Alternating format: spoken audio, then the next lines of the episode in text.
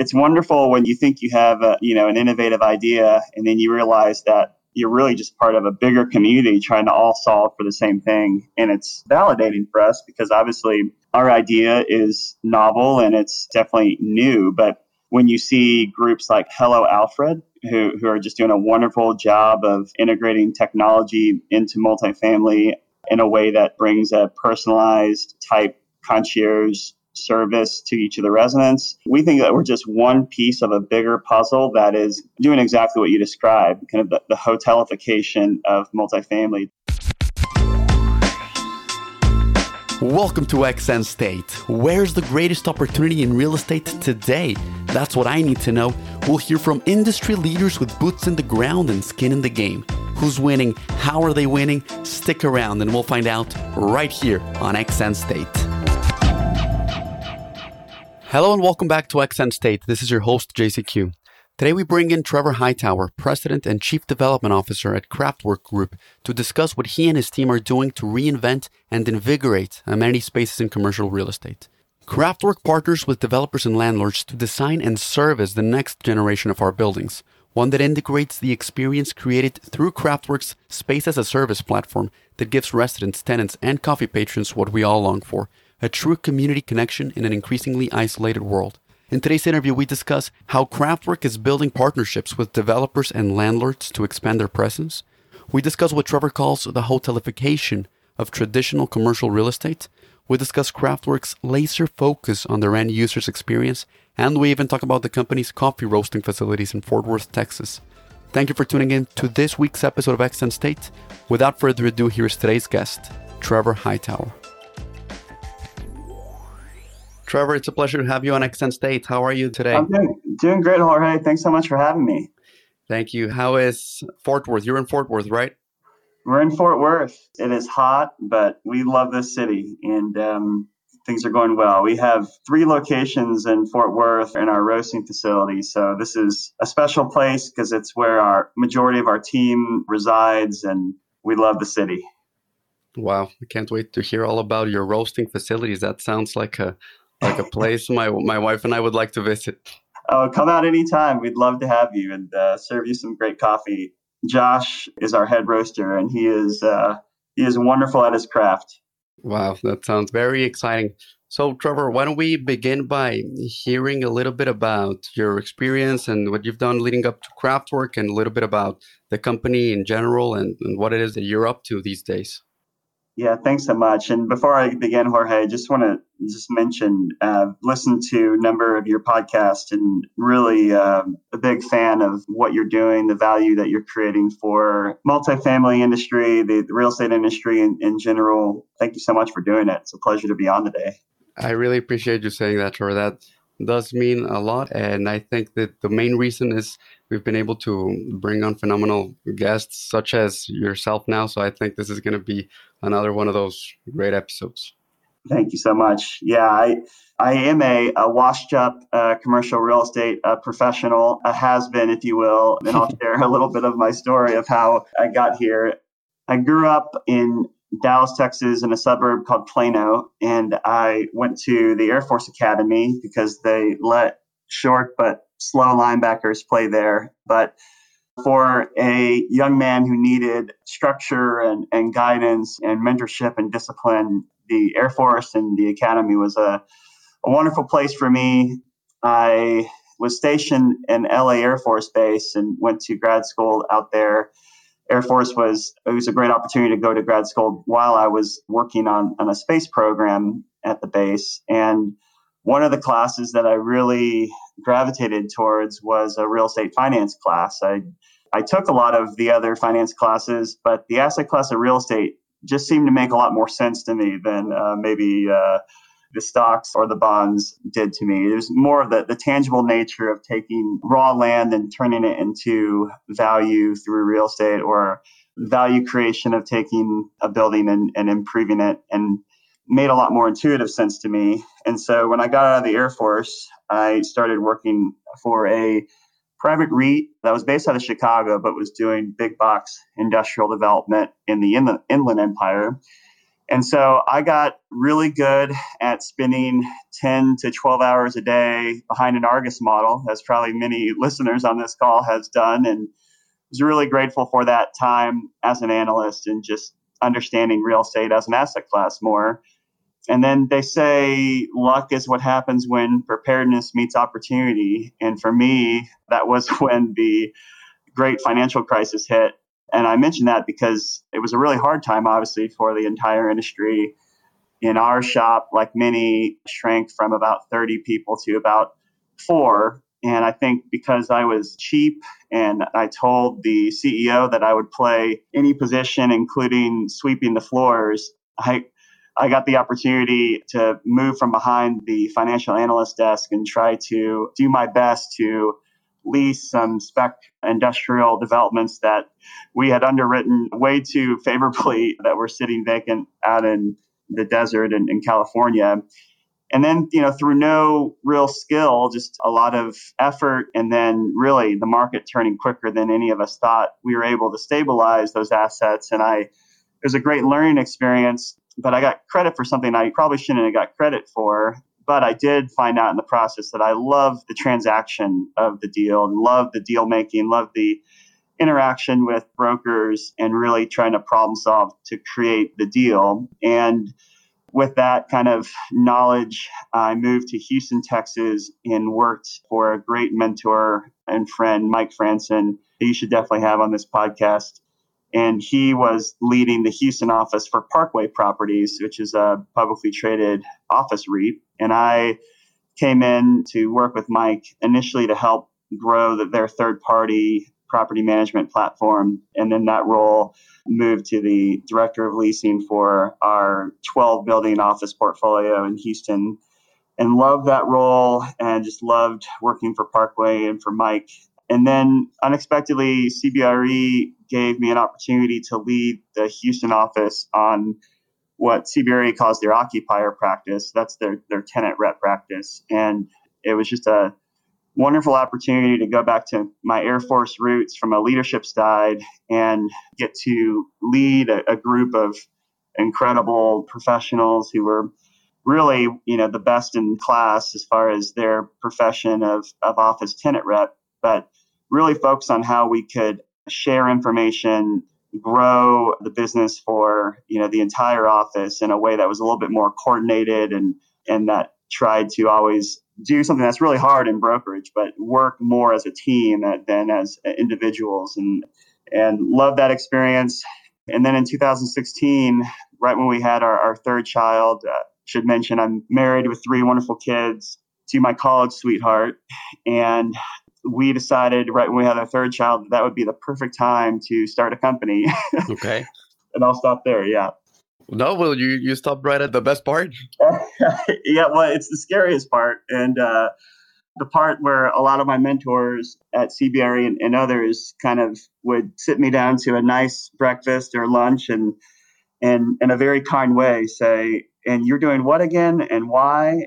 And so, always kind of in me to be entrepreneurial. And while I was at CBRE, I saw a trend line of the growth in shared office space, both as the gig economy was exploding and, uh, you know, a lot of our corporate clients, a lot of the enterprise side of the business were saying, as opposed to signing a 10 year lease, you know, we would love to have more flexible terms and, you know, then create an environment that our employees love to be in. So we're seeing a lot more of the enterprise clients going in shared office space. But when I really kind of double clicked into the industry, what I noticed is what really made one operator stand out versus another was the experience they're creating for the end user. And primarily, they were doing that by creating a, a place or an environment of connection and community. And I think that the operators that are kind of best in class today, even though they've scaled and grown a lot, that's what they're fundamentally doing. They're creating a better experience for their end user. And so we created a company that was a co working space, but it was what we saw was a niche in the multifamily space where a lot of times there is a lobby and amenity space that goes underutilized in multifamily. And our basic premise was we could activate that environment through co-working create an income stream for the asset in the process, but also differentiate the project through an experience that both the resident and, and a co-working member would want. That was really the genesis of what we're doing in Craftwork now. And that company that I started in Houston was merged with a company called Craftwork when I met the founder of Craftwork in Fort Worth. And we had one of those meetings where we just sat down and we were finishing each other's sentences, both on kind of why we started our, our companies and the opportunity that we saw uh, within multifamily to create a better experience in multifamily through uh, focusing on what the end user really wants. And so Riley Kilfs is my, my partner, and we decided to merge our companies, combine our companies, and we raised capital with the idea of putting especially coffee shop in the context of where the an existing lobby is activating that space, energizing it, making it kind of the, the hub of connectivity within a multifamily building and really differentiating the asset in the process. And so where we are today is Craftwork has existing locations that are in traditional retail, has its first location in a multifamily building in a project in the domain in Austin. And our model going forward is one in which we convert existing lobbies into essentially a activated cafe F&B experience that fulfills many of the duties that a traditional concierge does for an asset, but then has added layers uh, of services that include the F&B, the, the food, specialty coffee, alcohol for uh, residents, poolside service for residents, and most importantly, there's an individual who is really focused on driving resident experience and resident connection. And that's our bar host, who's really, for us, the star of our show. And that person is trained, equipped, and hired as someone who uh, really loves to connect and create a, a, good experience for the residents in their building. Okay. Wow. That was a uh, lot that was a, a lot there and, and there's a lot to break down there. You answered 90% of the questions that I had prepared for the interview, but but no, there's still a lot that I'd like to understand a little bit better. First of all, the concept sounds phenomenal. I think it makes sense on a lot of different levels. It's certainly very aligned with we've seen trends being headed, as you mentioned, with what you were seeing while you were working at CBRE as a broker. And at the end of the day, I think that the brokers are often the group of people that are the most sensible to what's actually happening in the market and what people actually want. So for you to make a decision to found a company based on what you were seeing as a, as a broker, to me that that makes a lot of sense. And in particular, what you said about activating empty amenities through co-working. When I first started visiting apartment buildings, a few years ago, um, soon after graduating from college, one of the first things that I noticed is how the amenity space, the the clubhouse in particular, was always the most breathtaking part of the of the project, and it was always empty, completely yes. empty, typically completely empty, and you had a very nice pool table or a very hmm. nice kitchen uh, with very nice appliances, very nice area to do work you would think or or people to do their homework or to cook but a lot of the times it, it's empty and so mm. I, I do think that you recognize the great opportunity there to activate that space so just to make sure that i understood correctly so the original concept that you kicked off that was for co-working but did that also include the coffee piece or that come later when you merged the two companies? Well first of all what you just mentioned about empty amenity space or generally underutilization of space in the shared space within multifamily that's right at the heart of our thesis and where we see the traditional thinking within multifamily. And it's it's a reasoned approach you can make good argument for this approach. I'm not knocking it, but the traditional thinking within multifamily is we obviously there's a huge demand for additional supply. The supply is all trying to attract a similar demographic 25 to 35 year olds, and then kind of the renter by choice category, which is uh, baby boomer.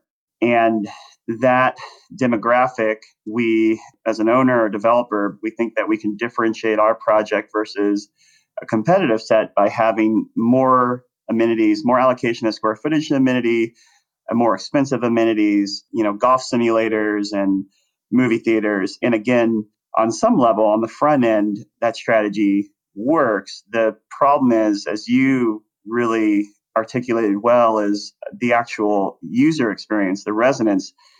They don't typically utilize the space the way that I think that the space is designed, and so it's a it's a huge opportunity. And, and fundamentally, our value proposition and what we try to communicate to multifamily owners and developers is that you don't want to be in the amenities arms race. You want to be in an experience arms race. And you can kind of, if, as long as you have beautiful space and well constructed space, a, a good location, that's kind of table stakes. And then how you would differentiate your project versus another project is more like a hotel competes against another hotel. So you want to create a better experience for your residents. And, and we think you can do that through, in one way, our service, which is Craftwork Hospitality Services. It's a F&B service that creates a great community and great connection and a great environment. So that just wanted to highlight. I think you articulated, you know, our thesis well. But then going back to your first question, yes, we our journey has been one where we started as pure co-working in multifamily, saw a lot of the attributes that I just described when in that company was the company I started called Work Flourish in Houston. Work Flourish merged with Craftwork and then became Coffee and Co-working, and that was a lot better when you ha- when you added this coffee hub as the kind of energizing focal point that really activated the rest of the space. And that's where we did our next series of, of locations in that model. And then more recently, coming out of COVID, we pivoted our model again. And as opposed to a 4,000 square foot footprint that we would uh, carve out from a multifamily project in pre development, we have a model now where we can put a 200 square foot bar in an existing lobby space. It could be existing or it could be in pre development and reimagine the whole lobby experience into this activated cafe experience. And the key opportunity that we've discovered is having a, a higher vision for what concierge services could be. So, what we typically do is go into high rise or mid rise assets that have existing concierge expense and replace that concierge expense with our service and then typically where the concierge desk sits is where we put our hospitality bar. And so we're able to go into an asset and not increase any asset level expense because we're replacing the concierge expense and the coffee expense line item provide this really exceptional f&b experience. And then we share a portion of our revenue with the owner. So there's actually an added revenue component to the asset as well. Okay. Okay, and actually, you, answered on uh, one of my questions, which was if your product can only accommodate buildings or projects that were in the pre-development phase and planning stages, but I think it makes to me a lot of sense that you've been able to develop a product that also fits in existing buildings because I mean the, the market there is, is simply much larger. Yes, I mean, and that was foundational to our most recent adaptation of the model in that um, you're absolutely right. In our previous model, where we were coffee and co-working in a three to 4,000 square foot footprint, it would only work in pre-development.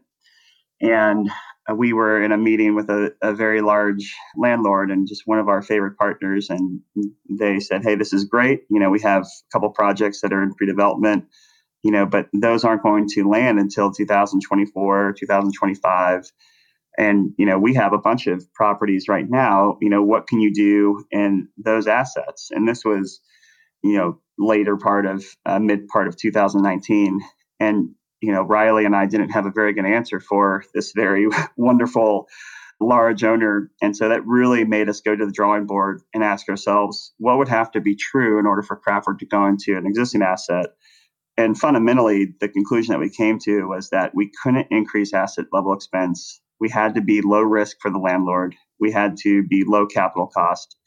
And so we came up with what we called this hospitality bar that can go into an existing asset with a low capital expense, replace existing expense line items, and completely differentiate the building in the process by making the lobby or surrounding amenity area into this activated hub that it was really designed to be, but just didn't have the the operation to bring it to life. Yeah, and that makes a lot of sense. That you realize you had to make it low risk for the landlord and at a, at a low capital cost.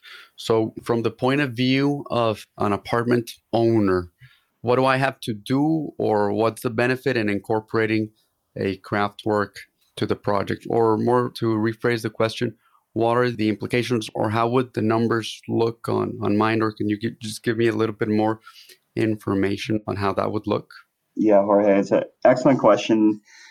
And so because we want to come into an asset without increasing expense generally, the initial product set that we're focused on, as you might imagine, are high rise assets or mid rise assets that have existing concierge line item expenses and a pretty good coffee line item expense. Because in the ideal scenario, we're coming in to either a building that's under construction that has those expenses as part of the pro forma, or we're going into an existing asset that has those current expenses. And we really want to help differentiate and bring a lot of value creation to the building by putting Craftwork in uh, in exchange for you know, those line items. And so that's kind of the starting point is we think at this stage in our company that's our beachhead that's really our focus and all of our, our deals that we have currently signed and deals in our pipeline are in that category I will say, with a few exceptions, where there's been a few mid rises that have looked at craftwork as an investment. And so they didn't have the concierge line item, but they think that Craftwork's going to really drive occupancy and retention. And so it's worth the expense to put craftwork in the building.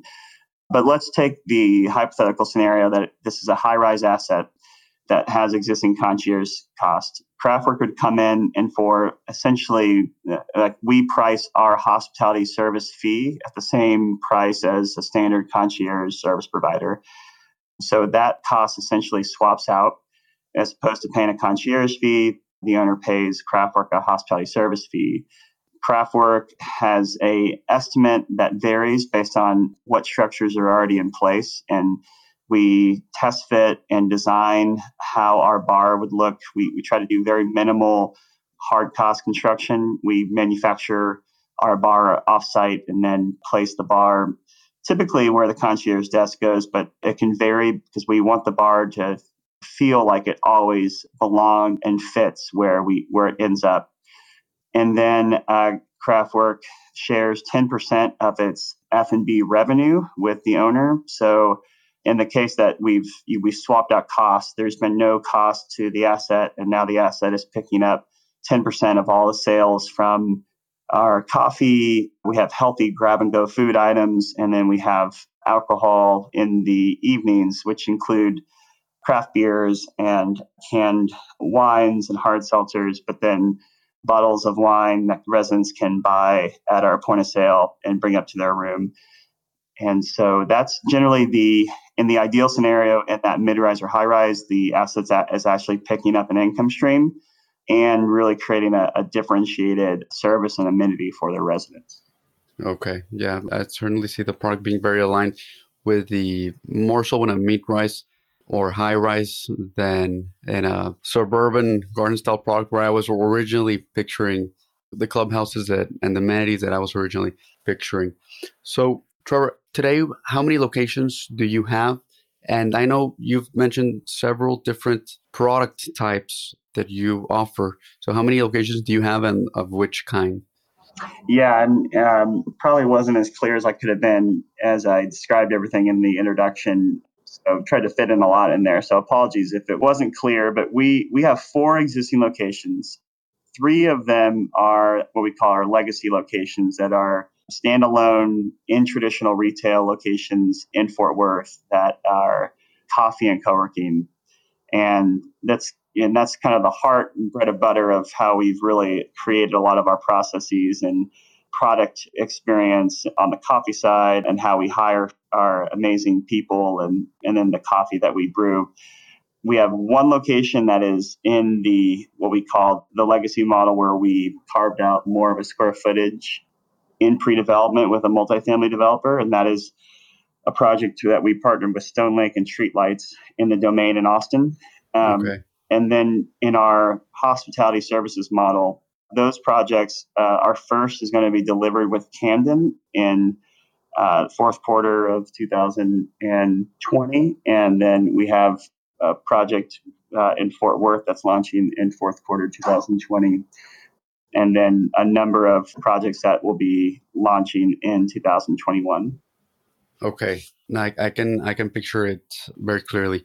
So you have the three legacy locations. Those are what you'd consider a traditional coffee shop with co-working space and then the one location at the domain with the where you're actually in a multifamily project and that's the one that i need to go visit this week. Yes and please do we'd love to have you out there. Of course. And and then you're opening your first under the hospitality model and that's with the smaller concept or you're simply doing a bar within the multifamily building. Is that correct? That's correct. We're reimagining the lobby space and in existing assets where before it was a traditional lobby and surrounding amenity area, and we're putting our bar where now it becomes kind of the the activated hub of a community within the building, and also it has unique resident benefits. The residents have special ways that they're they bill for their food, where it's more like a, a club experience. We do poolside service from our bars, but fundamentally, we're there to be the consistent connection point between residents and the building, where mm-hmm. we have one of our team members who are engaging and connecting with residents when they come down and get their coffee, really seeking to know their names, know their stories, and create a great experience for them. Yeah. And the one in the domain area, is that one also open to the public or is it for exclusive use of the residents? Yes, it is. It's open to the public. And that is part of the model and the hospitality company model, in that typically uh, to create that activity and energy, the space is open to the public during our operating hours. And it creates a certain vibrancy and energy in the space and also additional leads or prospective residents who wouldn't have otherwise come in the building. Mm-hmm. And mm-hmm. sure. Similar to what you might think about in kind of a really vibrant boutique hotel or hotel type bar where it's primarily for the guest of the hotel, but then outside guests are welcome to come in and add to the, the vibrancy and energy during set times. I love the idea of bringing in more of a hospitality component to a multifamily building because traditionally the multifamily product does not offer really much in terms of hospitality services but particularly now with as you mentioned the renter by choice demographic a lot of the baby boomers that are looking for a to remove themselves from the hassle of home ownership and to have more of a hassle free and flexible lifestyle bringing in a lot of these hospitality kind aspects it's what a lot of people these days are really looking for. So I really like I mean, that thesis. I think that's a, a wonderful insight and very accurate description, Jorge. And I think we're delighted that we're part of a bigger trend called hotelification of multifamily. Um, mm-hmm, exactly. Really, I hadn't heard that term, but I like it.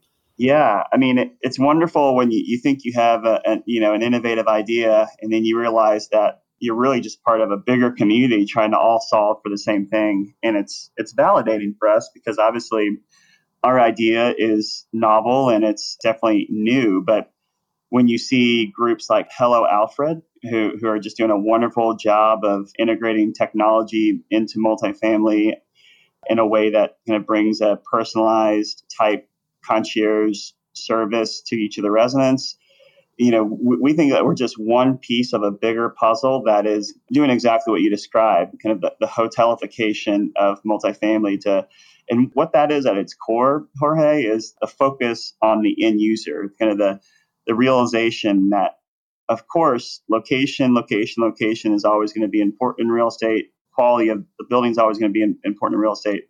But increasingly, for a number of reasons and a number of shifts in how end users think about things that they want to spend their money on and, and purchase and buy and how they make buying decisions is the end user, in this case, the resident, is going to select the building that they get that is the best experience for them. Because the range of locations, uh, especially in kind of a more of a remote working environment, is going to be it's going to be, to be a larger radius. And so the buildings that differentiate themselves through creating a better experience for the end user are going to be the most valuable real estate assets in the future. Yeah, I, I do agree completely with that. So, how do you see Craftwork's growth in the in the next couple of years? You're about to open your first hospitality location in the first quarter of, of next year. And how do you see your, your growth from there? Yeah, well, it's an exciting time for Craftwork. And the future of our company is in this hospitality service model because it really opens up the number of opportunities for Craftwork to really differentiate buildings. And so we're we're really pleased that we've arrived at this model. It's every step along the way has kind of built on itself to create what we now call our hospitality service model. We we think it's the model that it can go into the most buildings, can really serve our mission, which primarily we're driven by, which is to draw people out of isolation and into community and help decrease loneliness. So for us, we have to be very disciplined as a smaller company to focus on not be distracted by shiny objects and want to do too much. We're really focused on scaling our hospitality service model first in Texas and mid rise and high rise buildings, and then expanding to other markets. Once we're able to do that and really make a difference in residents' lives, then it would be exciting to adapt our model to what you mentioned before a more broader range of types of multifamily and even think about other asset classes like office and see if we can solve a similar problem in office lobbies. Sure. I don't see why that couldn't be a logical next step because you talk about the hotelification of multifamily, but in a sense, we've also seen those trends in office with, I mean, co-working itself brings a lot of the those service elements to the office users, like not the concierge, but the receptionist, the food, the fridge, the coffee, the beers, and I actually work in a in a co-working space myself, and it's that service element, and again, that makes it very hassle free, which is what something that today we value more than I think ever before. Just having other people take care of things that you don't want to take care of, like the internet, or if somebody is dropping something off, you want somebody else to be able to be there to pick it up for you and all those kinds of little things that these traditional multifamily and office industries are now very much leaning towards the, the hotelification aspect of it. So I certainly do see uh, on breaking into office as a potential next step. Although in a way you already are doing it with your co-working element to your yeah. locations. Well, again, I, I think that's a really keen insight in the next two asset classes to really be differentiated from their competitive set through end user experience is multifamily and office. And I think that in the foreseeable future, our focus is going to be on, on multifamily and really try to be excellent in understanding how we serve the end user of the resident. There's all sorts of neat, you know, trends that I think were just accelerated from the global pandemic that we all have been through. And obviously, one of the most obvious ones was just the mass adoption of remote working overnight for the entire population. And obviously, while there's going to be some resetting back to uh, somewhat normalcy in the coming months and years, I think that most people would say that the, the net increase in remote working across the board, uh, whether it's a couple days a week or every day a week, is going to increase in the future. And so you know, for multifamily, that means that the home becomes all the more important. People are going to be spending a lot more time at home. And if their home is a multifamily building, then their surrounding amenities become all the more important. And so, how you bring those amenities to life and really create uh, a lot of what you described um, just a better, ultimately a better experience for the resident who's using them, I think will sure. make a big difference for multifamily owners and the new normal. Yeah, no, and something that I've heard you say again and again in, in our time here is focus on the end user and how you're trying to enhance user experience.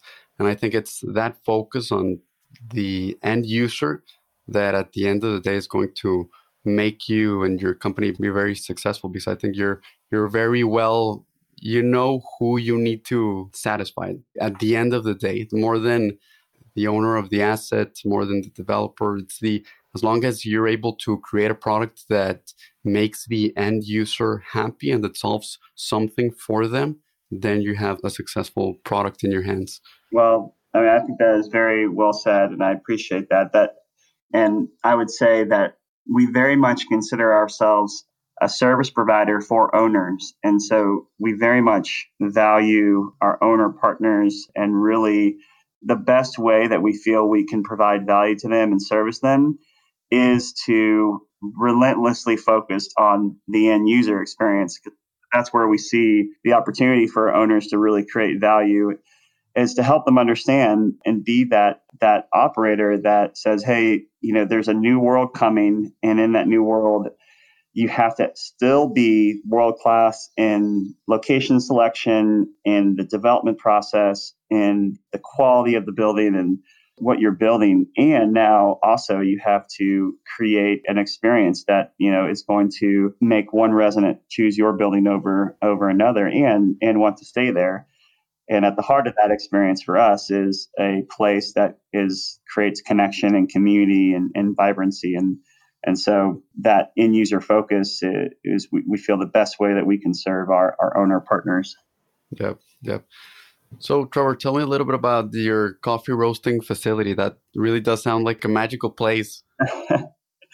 oh, well, it is. And, um, you know, it's just there's people, teammates of mine, who are just so much more gifted and talented at their craft than, than I will ever be. But it's, uh, our, our head roaster Josh just makes a wonderful coffee. We're a specialty coffee roaster, so we we buy the best beans from the source uh, from farmers that we know how to buy, and then it's a really thoughtful process in how we roast. And so, if you go to craftworkgroup.com, you can see the selection of coffee that we do sell online, uh, but we sell in all of our shops. And um, we've won a lot of awards, and I'm really proud of my teammates who just they, they really do make wonderful coffee.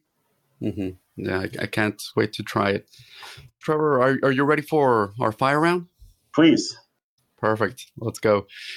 What's a book that has had the most profound impact in your life? There's a book from a mentor. His name is Terry Looper, and he wrote a book called Sacred Pace, and it's a book on making decisions. Terry Looper started an energy company called Texon, and it's um, one of the most successful private companies in the energy sector and really in all of the country. But he has some principles that really have been life changing and, in how he makes decisions and just his the intentionality behind how he makes decisions. And I'm not nearly at the point where where Terry is on the process that he takes, but he's been a mentor of mine, and I couldn't recommend his book, Sacred Pace, high enough. Perfect. Thank you for that recommendation. I'll definitely check it out. What's, Trevor, the single most important skill to have, in your opinion, as a business owner? Wow. Well, I love that question. So there's two that come to my mind, and I was just talking to my son about them this morning. You know, one is just uh, integrity, and I know that gets mm-hmm thrown around a lot, of course, but it truly means doing what's right when no one is looking, and you know, knowing, looking yourself in the mirror that you did what's right. It means making the hard decision that you know may not benefit you in the short term, but you know is the right one. And I think if you want a long-term career, to be known as someone who will always do what's right, even if it doesn't benefit that person in the short term, you build a wonderful reputation that way. So it is long term. One of the most uh, self serving things you can do is just to be filled with integrity. And then the other piece of it is just resiliency because I, I don't think you have to be the smartest guy in the room to have a successful business, but you need to be able to get knocked down 99 times and, and get back up 100 times because there's always going to be problems and there's always going to be things that go wrong, particularly if you're trying to start something that doesn't exist or you're trying to improve a company. And so it there really kind of takes that resiliency over time and integrity over time. And I think everything else will fall into place. Mm-hmm. No, I, I really like your answer. I think that really sums it up very, very well. And, and I, I agree completely with what you just said. I think if you act with integrity and if you are resilient towards the pursuit of whatever it is that you want to achieve, it's hard to not get to where you want in the long run, right? Yeah. Because I agree. No, I absolutely agree with that. Answer there. And I think you know innately within that is if you you have integrity and you're resilient, you're, you're going to work hard. But, you know, you're also going to honor your family uh, commitments and obligations, and you're and live a balanced life. But yeah, if you're you're filled integrity, you have resiliency, and you're and you're giving your best effort, then I, I really don't see how you can go wrong. Yeah, Trevor, what's a real estate trend that you're paying attention to? Yeah, well, we we talked a lot about it, but it's really how asset classes are going to be operated and valued a lot more like the hospitality sector, the ho- hotel sector. And I, the next two asset classes to make that move is going to be office and multifamily. And it's simply, it's going to mean that the end user experience is going to become more and more important in each of those asset classes. And ultimately, how those asset classes are valued so if anyone on this call is in the hotel industry, you know, they know it's, it's really a different financial modeling and underwriting process than office or even multifamily. Says there's a lot more focus on the user experience, right? Yeah. On when when you underwrite a multifamily project, rarely do you talk about the end user because I mean, there's a lot more focus on the asset itself. Yes. But when you're underwriting a hotel, there's inherently you have to focus on the user like where are they going to like this and i think it's because when somebody leases an, an apartment project they lease for a year and then you you have that client tied up for a year but when when you're in the hospitality business they're making those decisions every single day of whether or not to stay there so you have to keep them happy every single day yeah, that's a great point. And it's why when hotel owners are going to get equity and debt, they, they almost always have to have their operator in tow that has an experience and track record of creating really great end user experience. And we're not there yet on the office or multifamily side. And I don't know if we'll ever get fully to that point, but I think that the operator is going to increase in its importance in each of those uh, asset classes. And I know that sounds a little self serving because we're one of those operators, but it's just the opportunity that we see that owners of those asset classes really have to think about how they're going to differentiate the operations of their, their buildings. Yeah. Trevor, what's a parting piece of advice that you have for our audience today? Well, I think uh, going back to being filled with integrity and resilient, and then what I would add is something that you're you're displaying, Jorge, is just you know, add value, you know, and add more value than you take, you know, be a net giver. That's what I feel like you're doing with this podcast. And if you're bringing value to the marketplace, then, uh, and, and you're filled with integrity and you're resilient, again, I, I don't see how you can, you can go wrong. And, in a real estate industry that just is filled with uh, opportunity. And when you bring those qualities to this industry, you're going to be, you know, wonderfully rewarded for it. Thank you for saying that, Jordan. I would just like to point out, in the sake of transparency and in the sake of giving even more value than I take, that I actually think that I personally have gotten more out of this podcast than the value that, I, that I've brought. So, I mean, at the end of the day, it's something that I'm, I'm glad it's helping others, but it's also been good for me as well. So, and I hope that it's also been good for the guests that I bring on the show. So, I mean, I try to make it a, I mean, a win-win-win, right? for everybody involved. So, I mean, it's something that, again, trying to bring value, something that I think if anybody has the opportunity to start something like this, I would really encourage them to give it a shot.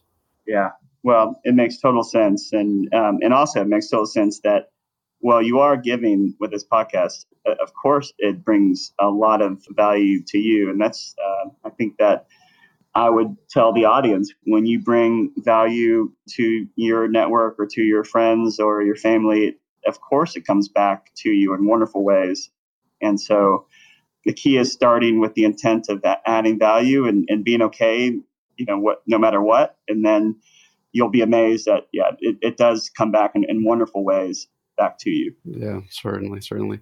So, Trevor, how can people reach you if they want to learn more about you or more about what you do and your company?